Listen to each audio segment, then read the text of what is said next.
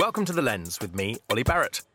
My first guest today is John Neill, CBE, Chairman and Group Chief Executive of Unipart Group, the manufacturing, logistics, and consulting company. My second guest is Baillie Aaron, Chief Executive and founder of Spark Inside, a charity working inside prisons to deliver life changing coaching programs. Well, this episode covers a lot. In fact, everything from coaching to coding. We hear from someone who set up a university inside their organisation. We explore what employers should and maybe shouldn't be asking about a person's past when they're applying for a job. And we hear how a 29 year old CEO evolved, learned lessons, and today runs an £800 million award winning company. Let's get to the conversation.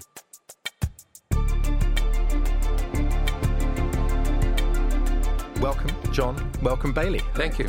Thanks for having us. Now, John, thank you so much for being here. As you know, I wanted to get you on the lens for quite a few months. Um, well, and, it's great to be here, Oli. And we've finally done it. Um, now, Unipart uh, will be known by name to so many people. It covers manufacturing, logistics, consulting, and I want to touch on all of those with some specific examples. But perhaps more personally, your first ever job. Where did where did the career begin? The first step on the ladder. Well, I had a great first job. I uh, I got the chance to join General Motors because they kindly paid for my MBA while I was at university, and so I came and joined them here in the UK. And so you're doing your studying, you're doing the MBA, funded by one of the world's most successful companies, and then you're tapped on the shoulder by, I guess, a lesser known British company. And at the time, state owned British Leyland. Just remind us what it was and what on earth could have tempted you to turn your head, given you were a pretty high flyer at GM. That's a pretty good question. Um, I mean, I loved working for GM. It was it was a great business. It was the world's biggest company. It was the world's biggest car manufacturer. They made fantastic, iconic products. I mean, you look at them, the the, the, the 60s, the 70s. I mean, 50s, beautiful, beautiful cars. But I figured out I was 16 levels of decision making away from the president. and I had an aspiration. I wanted to run it. I mean, look, I, I, didn't think I could do it in the short term. I mean, it was at, the end of a career. Could I get there? And it looked very, very difficult. And the other thing is, uh, only 4% of GM's total profits arose outside North America. So the chance of being noticed, even though they made me their youngest overseas executive, were were quite low. And then British Leyland came along. And at that time, they weren't nationalized, they were a private sector mm-hmm. company. Mm-hmm. And the, the appeal was we make all the decisions here. So they said to me, you will be able to make decisions that we get things done and it doesn't all have to go to GAMU, which was General Motors overseas operations in New York. So that was a very attractive proposition. And so it turns out to be a, a momentous and life changing decision. You're in your late 20s at this point, but by 29, things had changed even more because next to your name you have the role CEO. How on earth does that happen so young, and what did it involve? And just remind uh, listeners what um, British Leyland at the time was actually doing. What, what was it? What was it making? So British Leyland in those days was Britain's biggest car manufacturer. It had 35% of the market. It made iconic vehicles like E-Type Jaguars, Triumph Stags, uh, Range Rovers. I mean, these are minis. These are products which still dominate the world's markets. Um, but it became nationalized. It lost its way. The continuous conflict between the trade unions, the management, the government, the short termism meant that the company could not make its cars profitably and productively and it continued to lose market share. Now, in a perverse way, that was really rather helpful to those of us in what is now Unipart because we were doing really well, so we got left alone. so I had the chance to do things the way I wanted to do it, to build the Unipart brand, to in, do some really creative, imaginative things which had never been done before in the industry. And we were really very, very successful. The dealers loved us. Um, and um, when Michael Edwardes came along, he asked me to be sales and marketing director of the car division, and I said, no, no, I don't want to do that. Um, and so when I was 29, which was a huge privilege, I was given the job of managing director of, of what is today Unipart. And at one point on that many milestone journey, you stood in front of your employees and announced that from this moment on, it would be in their hands, it would be in your hands as employees. I just wonder how that felt. It was such a huge change. That was a, a fabulous day. Um, that was 1987, so, you know, 10 years after I'd been made managing director of what was then a state run, state owned company. And the, the Prime Minister of the day, Mrs. Thatcher, was determined that British Leyland would be returned to the private sector and as she described it, by installments. And so we thought, well, fine, that would give us the chance to create a future for our business because it was pretty clear to me that if we couldn't um, become an independent company, we wouldn't survive. And I think history proves that judgment was correct. And so, having got the opportunity of doing what was a management buyout alongside six institutional investors and having got a a significant equity share available to our employees, which we negotiated very hard for. Um, we had to communicate the opportunity to people in terms that would resonate with them. So we did something which I suppose we probably wouldn't be able to do today, although it was incredibly authentic. We put a four hour theatrical show together to explain what the private sector was about, what the buyout was about, what owning shares was about. And 6,000 of our employees and families came and they all decided, or many of them decided to invest in the business and, and they got a good return. I want to talk to you a bit as well, John, about how people learn and how you teach important things. Um, one phrase you've used um, is the idea that you learn at 10 and you do at 11, that idea of putting lessons into practice. Because fast forward 2019, uh, Unipart, profitable company, over 800 million pounds in revenues. And going back to some of those headlines, manufacturing, logistics, consulting. Just let's zoom in. Give us a quick example of what you're doing in a couple of those instances. What does it look like on the ground? So, in manufacturing, we manufacture very advanced and sophisticated fuel tanks for half of Britain's car industry, but we're also manufacturing batteries now for um, some of the most luxurious prestige cars uh, in the world. And the next generation of electric vehicles as well. Uh, that's right. So we are one of Britain's biggest battery manufacturers at the moment. I don't think we're going to remain that in that role because it's very niche and that's the, the space we'll But this is in. a massive breadth of organisations you work with, Sky, Jaguar Land Rover, Three, Arriva. On logistics, the NHS, tell us about that collaboration. So that was wonderful. I mean, we pitched for the NHS contract against a very strong, well respected global competitor, and, and we won it fair and square. Um, we were supposed to have a year to take on the contract. I think we, in the end, because of some legal challenges, uh, we had five months. And then we had to about another year to scale it up to for what's called buy equals sell, and that we actually had a month. And then we were told, well, of course, you've got to prepare for Brexit now. So it's a huge challenge for our team and for the team that came across. And this is at the sharp end of so many of those conversations because it's getting life changing equipment from A to B. Absolutely. And I'm very pleased to say that all the metrics are on green and, and better than ever. And the right from the cabinet office right through the organisation, people have been extremely complimentary about what our team are doing to serve the NHS. Right. So that's a super helpful encapsulation of what the business is doing day to day. I want to take you back though. You set up what, to my mind, was a pioneering corporate university. Tell us in your own words, known as the Unipart U. What is it? What was it when it was just a spark that you were getting started? So, Unipart U, uh, we set up in 1993. And the fundamental reason that I wanted to set it up was because I knew then what is true now, which is that Britain can never compete on low cost wages, nor should we. We can only compete on the skill, the talent, the creativity, and the imagination of our people. So, we have a responsibility to inspire people to keep on wanting to learn. So, the mission statement for the Unipart U is to develop, train, and inspire people to want to achieve world class performance within our company and amongst our stakeholders.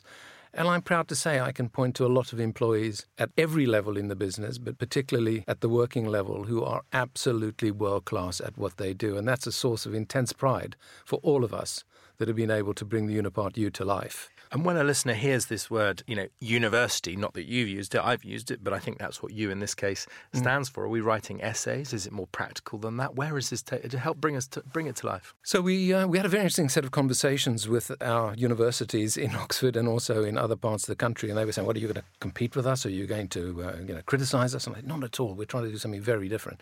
And in the end, when we'd explained what we wanted, we had f- fantastic support from them. But the, the, the sort of governing idea for the Unipart University was learn in the morning, do in the afternoon. So learn the Unipart way body of knowledge, tools and techniques, and then apply them in your workplace. And as a result of that, the learning sticks. And this is not just for the board. It goes right through to the working level. And then it was so successful that we realized we couldn't bring people to Oxford, you know, twice a week, which is, I mean, I taught the courses twice a week for three hours. We wanted people everywhere all around the world to learn. So we created what we called faculties on the floor. And the idea there was you learn at 10 and do at 11, which you mentioned earlier on. So you might be in your communication cell seeing that you're having a opportunity to improve performance for your customer, but you need to access some of the Unipart Way tools. You go into the faculty on the floor, you go to Unipart Way online, you can be coached in those appropriate tools. The key thing is you then come back out into the workplace and you use them. So you learn at 10 and you do at 11, Makes as sense. opposed to learning for stock. Makes sense. Now, this was massively more than lip service. You invested two and a half million pounds in it. Unusually, you were doing it in house. And I just wonder so many courses, today, available from all around the world. Why did you choose to do it that way? Why not partner and, you know, not, not do it internally? And would you do the same if you were starting it in 2019? With everything we've learned, I would do it exactly the same way. There are billions of pounds, if you research it, that are spent on training that goes nowhere. People go off on a training course, they come back, they can't get it the chance to put it to use and it decays. So the Unipart University is run by a dean's group, which comprises the key executives in the business, but not necessarily all the most senior ones. Um, we have some of the young generation, which are brilliant. And our job is to define the critical success factors of our business. And nowadays it's a lot about digital. And then ensure that there are training programs available to enable us to perform to those critical success factors delivered by our own people wherever possible. It makes sense. Now, I had a bumpy university experience, if I can put it like that. I bet, was there any skepticism when you used that university word amongst the employees? Um, there was intense skepticism um, amongst my management, amongst employees in, in the outside world. In fact, our head of our chief legal counsel came and said, "John, you can't call it a university." I said, "Okay." Spent a few days fooling with Lean Learning Center. I thought, "No, no, no! I have got to find a way." So we, I asked him if I called it the Unipart U, a company university, would that be okay? And he said, Yeah, I think it is. Now, about the point about cynicism, yes, people were until they came on the courses. And within, I would say, a month, the message was going around this is fantastic, you've got to go. And sometimes your biggest critics can become the biggest converts. And that's exactly what happened. Mm. And this could be, as you say, throughout the organisation from the factory floor, doing the teaching themselves. Some of our best teachers come from our operations. So, a final quick question, John, and I'm going to introduce Baillie and I'm going to get you in conversation a bit with each other. Unipart, I know for a number of reasons, including through your work with business in the community. In fact, you uh, uh, support one of the key awards uh, through the Prince's Responsible Business Network. Um, you have received a number of awards yourself, including an award for responsible business in the digital age, which is a huge uh, concept. I just wonder what that means to you. We were delighted to receive it, and we received it based on the presentation that our um, Director of Innovation and our HR people made to a very challenging and uh, um, analytical audience in BITC. So we were very honored to receive it. But it also acts as an inspiration to the people in the company because we're at a point now that we've never ever been at in human history where the rate of human adaptability is being outpaced by the scale of technology change. So technology is changing faster than human cognition. And that is a really, really difficult challenge for businesses to face up to. And you know, we could talk a lot about what we're doing. I've started running one and a half hour long courses back in the university. We've had probably 500 people come on the course. And I'm very candid with them, you know, after I explain what's happening and the rate of change and the way in which all the critical digital technologies are coming down in price, how you can combine them to create solutions you've never imagined before. And people get very excited. And then I say to them, but by the way, you're going to lose a third of your job. I'm going to lose a third of mine, and you will. And you personally have a responsibility, every individual, to learn new stuff and try and adapt and accept it because, one, it's very hard.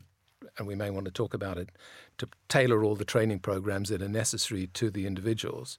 But the culture change is the biggest challenge most CEOs are facing. Right, again, which is a huge conundrum, which, which again we can come back to. It makes me wonder if the Unipart U has never been more important given those seismic changes. It absolutely is more important than it's ever been because if you look at the, the what's what's happening, you've got change happening faster than human adaptability. You've got technologies, all of the technologies coming down in price very fast, whether they're sensors, IoT platforms, whatever they are. Basically, you can get all this stuff almost free if you just go on to GitHub. I mean, I don't want to oversimplify but there's a phenomenal amount of code out there. In fact, one of the things I have said to all of my employees is when you're very young, you learn to read so that you can read to learn. You must all learn to code so that you can code to learn. And we're trying to encourage everybody to learn how to code. Interesting that last is being taught in our primary schools.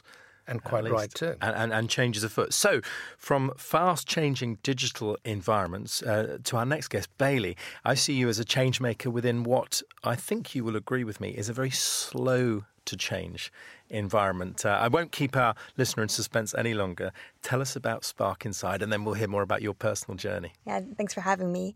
Um, so I founded Spark Inside in 2012 in order to bring coaching into prisons to tackle high rates of reoffending um, and also a culture uh, that is not conducive to rehabilitation. So we have worked with over a thousand people who either live or work in prisons in the UK and through our two coaching programs, um, The Conversation and Hero's Journey. And this coaching happens face to face inside the prison walls. Yes. And give us an example of how it works in practice, because there can be some misunderstanding about what coaching is and what it isn't. So help help help us understand. Yes. So coaching itself wasn't my idea. All of the programs that Spark Inside run are co-designed with the people that we support. So back in 2012, I met with a group of young people who'd um, experienced prison directly or indirectly, and they requested a non-directive and non-curricular service. Non-directive being no advice or guidance, and non-curricular uh, indicating that they didn't want to have a, a one size fits all program. Um, coaching is a way of asking people questions to help them find solutions on their own without giving them advice or guidance. So there's no mentoring, no therapy, no counseling. It's uh, present and future focused, and it's a professional qualification. Got it. Now, I like the double meaning of spark inside. So I've got to ask, why did it spark inside you? You could have chosen so many different problems to solve. Why this one? I started in behavioral economics. Uh, my background and my passion is decision making theory, rational choice. I absolutely love that. In university, uh, there was an equation in one slide of one course in behavioral economics and public policy whereby I learned that when employers are making hiring decisions, the weighting on criminal conviction outweighed every other factor, including education and experience. So this meant that regardless of somebody's attempts to gain the requisite education or experience, if they had a criminal conviction, they were unlikely to be hired. That goes in the face of the concept of the American dream, social mobility, and opportunity.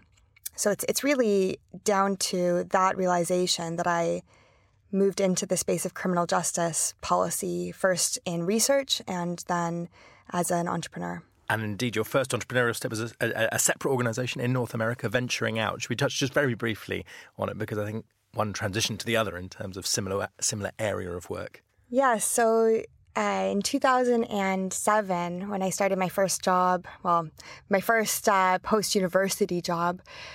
I, I was doing criminal justice research at Harvard Kennedy School, and I felt quite ivory tower, which I suppose I, I completely was uh, in an ivory tower I was working on policies and research that affected people in the criminal justice system, and I had no personal experience of that system myself.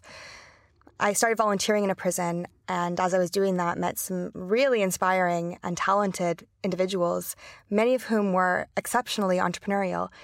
There's quite a bit of research showing that the average person in prison, so not even a person in prison who self defines as an entrepreneur, um, but the average person in prison is more entrepreneurial than medium growth entrepreneurs. So, um, with that knowledge, hearing that there was demand from people in prison for information about how to translate their pre-existing entrepreneurial qualities and uh, experiences into legal business and also feeling um, the weight of privilege and responsibility that if something needs to be done uh, and I can do it, surely I should. That led me to start uh, what became a statewide nonprofit organization teaching entrepreneurship in prisons, or rather, teaching people how to translate their pre existing entrepreneurial tendencies. Because I, it'd be patronizing for me to say that people in the criminal justice system aren't already quite entrepreneurial. Right. Well, on that um, system, you have described the prison system, at least in the UK, as archaic and dysfunctional. Tell me what you mean. Yes, um, those are two very strong words, and also uh, almost not strong enough to describe what we have here. I've been amazed by how we talk about systems change in almost every other sector changes to the education system, the healthcare system, the government. And yet we don't talk about systemic changes to the criminal justice system. It's not even, I think, a, a system. A system implies that it's cohesive and, and, and, functional to some extent. There are major problems. Uh, the rate of reoffending from our prison system is almost 50% for adults. Um, I think it's 45% for adults and it's two thirds for young people. Prison doesn't work and it has never worked. And yet we still rely on it as a primary means for punishment. And I think we also equate punishment with accountability, and we also consider prison to be the primary form of accountability and punishment for people. So it's um, it's an expensive system. I think on average, fifty thousand pounds per place per year to put someone in prison, and it's it's not it's not keeping us safe. It's not rehabilitating um, and it, it's not addressing the root causes of crime. And what would you say? I mean, one of the last times I saw um, John was handing out an award to Timpson, uh, recognising their work supporting individuals who have spent time in prison. What would you say to a large employer listening today, particularly around how they engage with uh, or perhaps give an opportunity to someone who spent time behind bars? Yeah, I guess a, a few things. Um, the first thing um, that I would say is that it's all of our responsibility to be working on criminal justice reform. It might seem easy because prisons are, by design, separate from the community to not think about them or to pretend like it's someone else's problem. And at the end of the day, all of us need to step in and, and work on this together. So I think that um, business leaders do have a responsibility to start thinking about how we consider um, and address criminal justice reform. Secondly, many employers don't include in their diversity and inclusion policies uh, criminal conviction.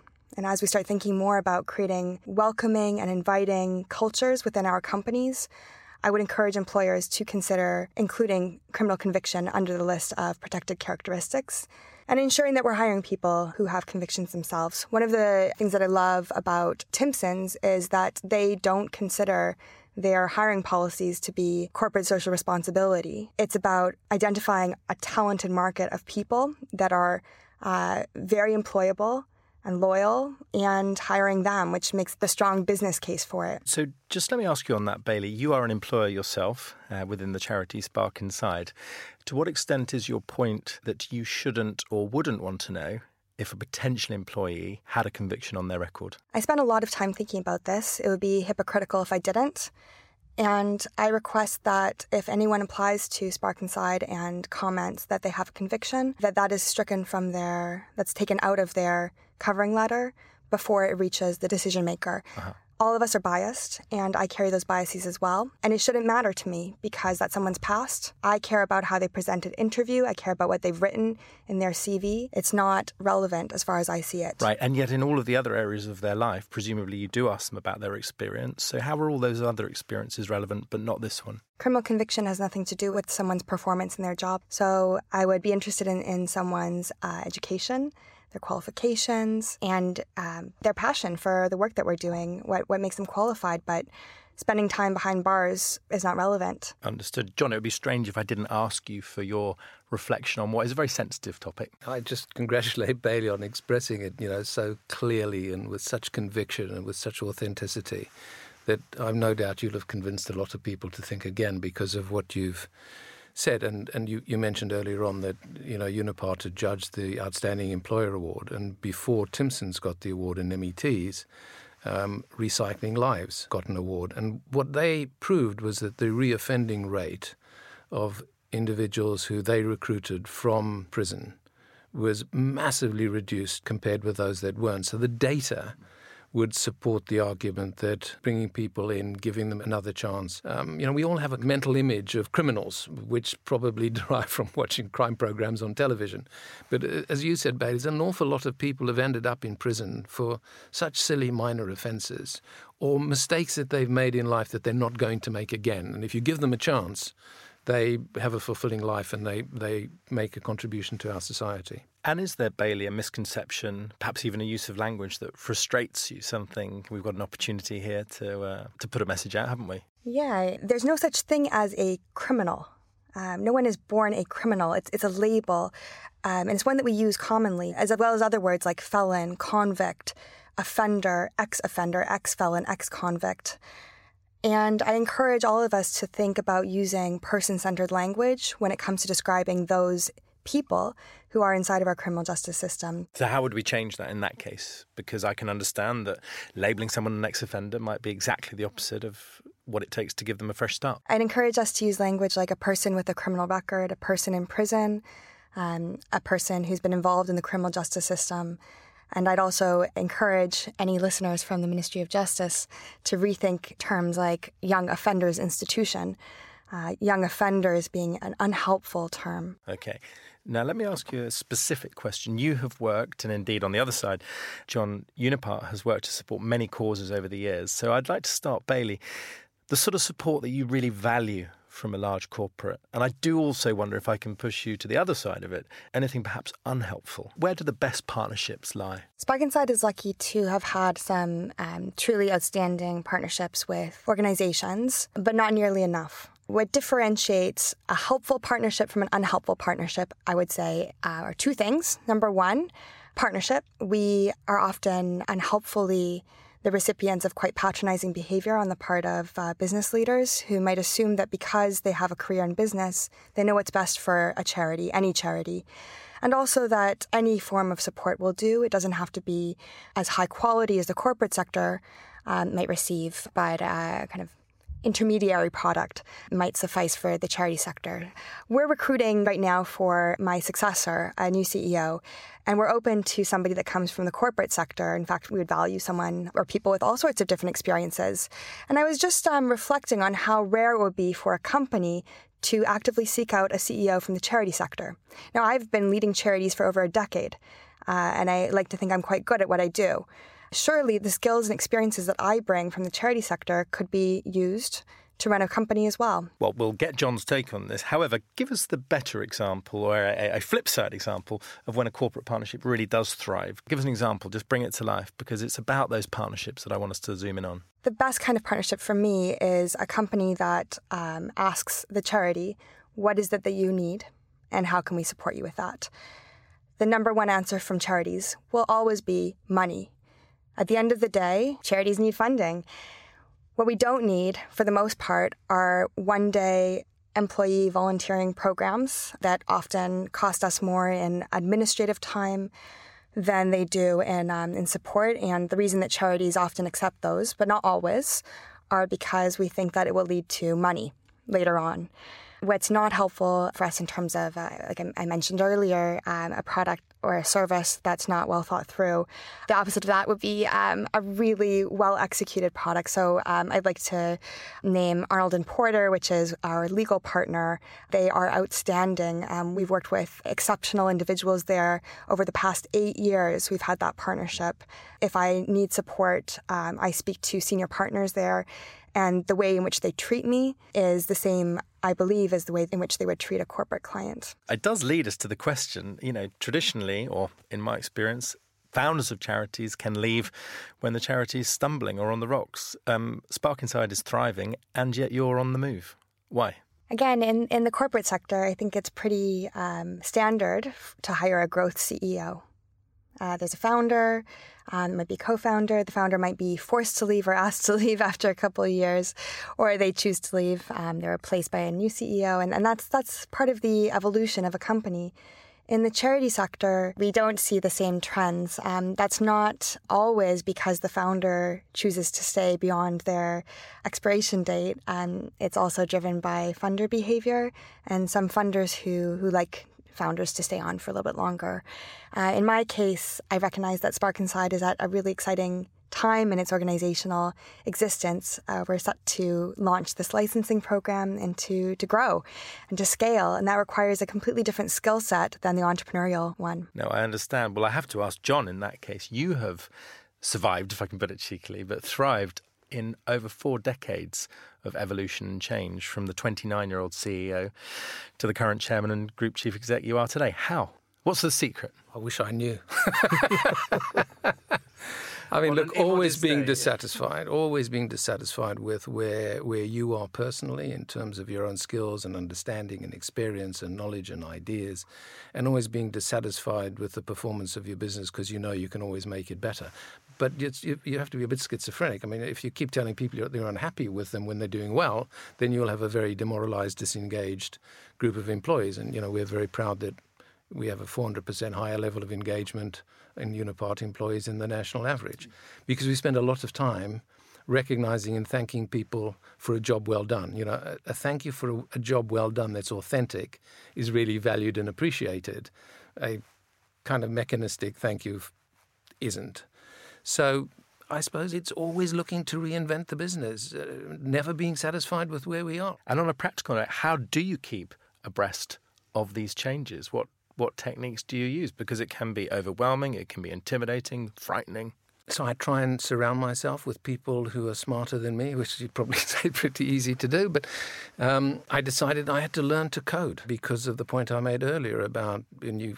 you- If you learn to code, you can code to learn, and it's opened up a whole vista of possibilities I would never have understood before. Yes, So let me ask another question related to Baillie's comment from the 29 year old. Surely there was a point at which you're employing a number of direct reports significantly older than you. You think, look, I'm over, I'm, I'm out of my depth. I need to tag someone else in as the chief exec, but you didn't do that. No, I, I, to be honest, I never really felt that. I mean, when I was 29 years old, I remember doing a radio interview and somebody said, You must feel daunted by, I remember exactly those words, by being the CEO at 29 years uh, of age. And I said, No, I don't. I mean, I have talented people working with me. And I suppose I've learned a little bit about how to engage people on a, on a shared vision and on a shared mission. And that works whether people are younger than you or older than you. If they believe in what you're trying to do, And I you know, would they'll get behind it. I would encourage any listener um, to read more widely about the Unipart Way, um, which is almost a whole philosophy in and of itself. We couldn't even do it justice, even if we had uh, two hours. Um, so I feel guilty almost asking you to sum it up, John. But it, it is it is a way of thinking and doing. Well, I mean, we did define it. We defined it as a philosophy of working underpinned by tools and techniques that form part of our knowledge management systems, which is the Unipart Way Online, deployed through our faculties on the floor, that we continuously improve based on our experience. And the purpose is to improve faster than the best alternative available to our existing and potential customers. So if we can do a brilliant job for our customers, there's a chance we could keep them for life. And if we can do that, we've got a better job of securing the future of our employees, our suppliers, we can play a better role in our communities, and we can make a fair return so that we can keep on reinvesting in our business. Baillie, would you ask John a question? Yeah, um, so I think one of the great opportunities that exists for us in the charity sector is to work more collaboratively with the corporate sector on social reforms. Um, so in my case, that's advocating for systems change to the criminal justice uh, system and, and prisons. What would your advice be to those of us who are leading charities, who are looking to engage with like minded corporate partners on, on how we can do that, given that our network may not be as extensive and our power may not be as great? So the one of the great things about business in the community is it connects people up. It connects the voluntary sector uh, to the private sector and does it very well. I think it's one of the things BIT should be very proud of. And I think the most important thing is to find someone who's passionate about what you care about. And I guess beyond that, I believe that it, uh, you mentioned responsibility quite a few times. I believe that it is the responsibility, particularly of those people who hold positions of power and influence, like yourself, um, to use that position uh, to advocate for for change and perhaps change outside of the traditional business case, outside of internal to a company benefit, but change that is necessary for for the world or at least for our communities.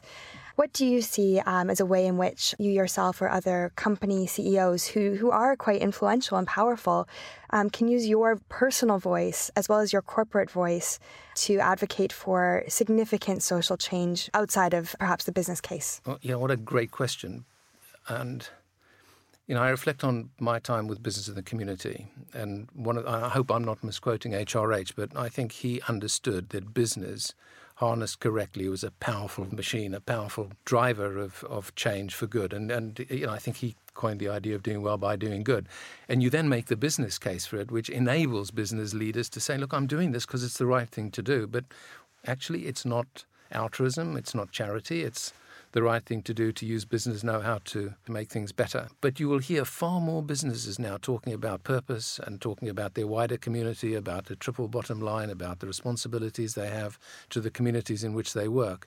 And I think the reason that happened is that we provided compelling evidence that working in partnership with suppliers enabled you to get the quality up and the cost down. Well, why wouldn't you want that? That training employees meant that you could do a better job for your customers, and so you could um, you know, retain them for longer. That working in your communities, helping your community schools turn out young men and women who are keen to learn would save you money because you didn't have to do it all over again, that you would have better qualified employees that would help you take care of your customers. So making the business case actually created a much bigger bow wave, if you like, of business leaders who became convinced and then the dialogue changes. And what's your sense of that, Baillie? Because you have spent time as a global shaper through the World Economic Forum. Is your sense that the uh, the tide is changing? Is it too little, too late? Is your glass half full on this? I think that there's an opportunity to do a lot more. I, I think many business leaders would agree with you. Right. Well, on this, um, our time is racing along. I have a very quick fire round um, for you, which, of course, I ask all our guests on the lens. Um, I'd love to know who you'd like to meet one of my fascinations in life, making useful connections. Baillie, if you could have coffee with anyone, who would it be? And John, I'll ask you the same. Darren Walker, who's the president of the Ford Foundation. Oh. He ah. is inspiring. He's a bridge builder. He's provocative.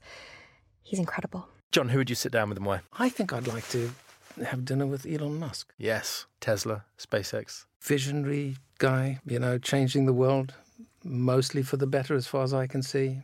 I'd love to meet him. Well, indeed. And for your, well, for many reasons, I agree. How about your bookshelves, Baillie? A book doesn't have to be a business book that you think is worthy of a wider audience. And we link to all of these. It's turning into quite the shelf. So, a book that I turn to when I'm feeling in despair about the criminal justice system is Franz Kafka's The Trial. I highly recommend it. Um, it's it's brilliant uh, fiction, and also I think important uh, for us to understand um, sometimes the the senselessness of bureaucracy. Interesting. Speaking of Kafka, John, you thrive in things that are running well and being run well. What's your sense as to how well the country's being run these days? how many hours do we have? and I just despair at the battering brand Britain gets every day. From?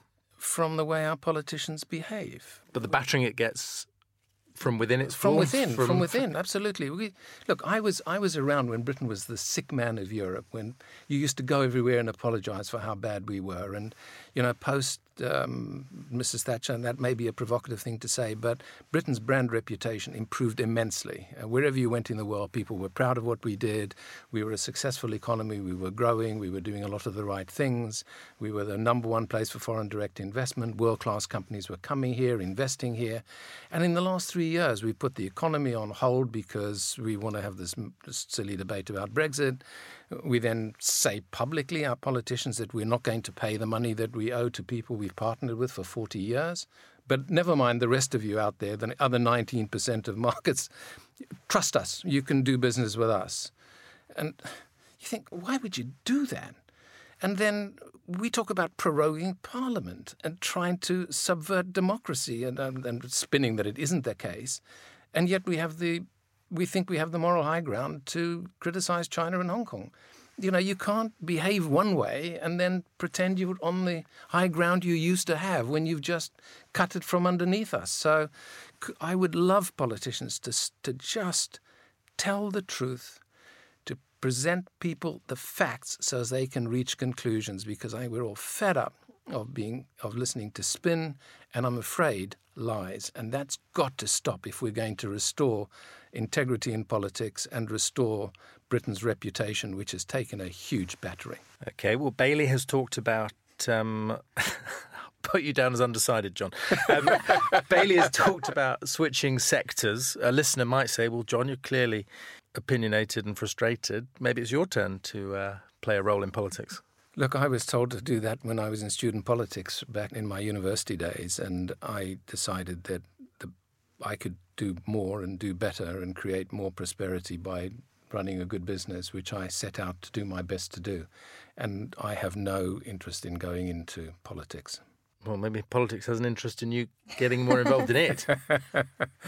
yes, well, um, I'm happy to try and illuminate the facts so that people can make judgments about what's in the best interests of the country when I get the opportunities, which I do get from, from journalists. But look, I, I genuinely don't want to go into politics. Uh, it's just not for me. Understood. Let's briefly touch on your bookshelf, something that you would share with the listener, something. So, this may not be the most inspiring answer to your question, but the book that has made the most difference to my life and my, uh, and my business life is a book called The Machine That Changed the World, which was written by Professor Dan Jones. And it explained why the Japanese motor industry was so successful, and it explained it in journalistic terms, but underpinned by very high quality uh, academic evidence. So it made something which was quite academic very accessible. And the machine being talked about here was was the, the Japanese engine. auto industry. The auto industry.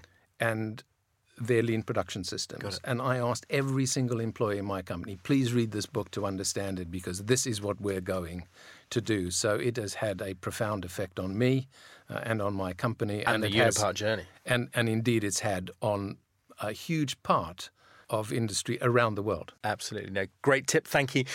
Baillie, a final question. Um, a piece of advice to your former self. This may be to the individual growing up in Calgary it might be to yourself on the first day of starting Spark Inside. What would you say? There is a line that uh, someone I met early on in my journey told me. He said, Baillie, the reason that you keep on succeeding is that you don't know that what you're doing is impossible. And I would give myself that line at an earlier age. For those of us that are thinking about systems change, that think outside the box, that are told often that uh, what we're doing is unrealistic, too impossible, I say that if we don't know that it's impossible, it's possible. Okay. Well, in a conversation about learning, it makes me wonder if sometimes ignorance can be a weapon.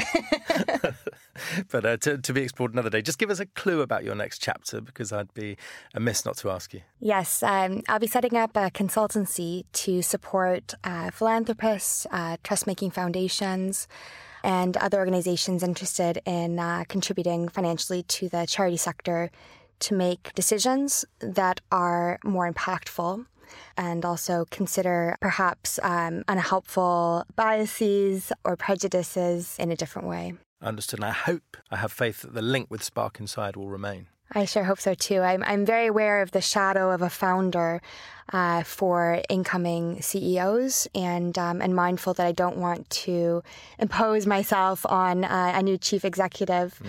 So I, I, hope that um, with with the future CEO we can work on a way to work collaboratively. Excellent. Well, Baillie, good luck for whatever the future holds. Thank you, John. Back to could be the 27 or indeed 29 year old new CEO, or any point in your past, a piece of advice. Can I just say I loved Baillie's comment about go for the impossible. So many people believe that they are limited in where they can go. And there are two great books I read. One one's called Talent is Overrated, and the other is Bounce. And it proves overwhelmingly that 10,000 hours of deliberate practice, anybody can be great. Mm. Now, you don't have to do 10,000, but it destroys the myth that you can't achieve things that you might have thought impossible you know, if you've got the right coach, the right mentoring, the right support, the right encouragement, people can achieve far more than they ever imagined. And I think what would have helped me is if at a much earlier age I'd had a coach or a mentor. Um, I never did. And, and I'm sure I would have short circuited a lot of mistakes that they would have simply been able to say with the experience, don't go there or, you know, adjust this. So Get a mentor that's there just for you, not for any other purpose, but someone who's good and experienced and knowledgeable. And, and you know, you have to be. There are some people like, like Baillie who are wise beyond their years, but there are an awful lot of people that have spent a very successful career. They've they've fallen into the traps. They've scuffed their knees. They've learned what doesn't work. I mean, I've learned a lot of that now. And if you could get someone like that as a mentor, it would be fantastic. And that's the one thing I think I would have like to have had earlier in my life. Indeed. Well, those mistakes uh, have led you to running a serially award winning uh, global business, and, and I know have been lessons in themselves. I'm so grateful to you both for your time, John Neill and Baillie Aaron. Thank you for being my guests on The Lens. Thank you. Thank, Thank you. you. Well, it's been a privilege.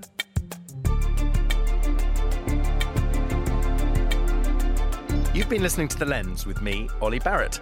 The Lens is a business in the community podcast, powered by Fujitsu and supported by McCann. If you like what you've heard, then please rate, review, and subscribe wherever you get your podcasts. It really helps and makes a difference. Thank you. Also, we're on Instagram at The Lens Podcast or on the Business in the Community website. The Lens is produced and directed by Aurelia Saletskeita, music and editing by Giselle Hall and Will Francis, and our executive producer is Sergio Lopez. Until next time, goodbye.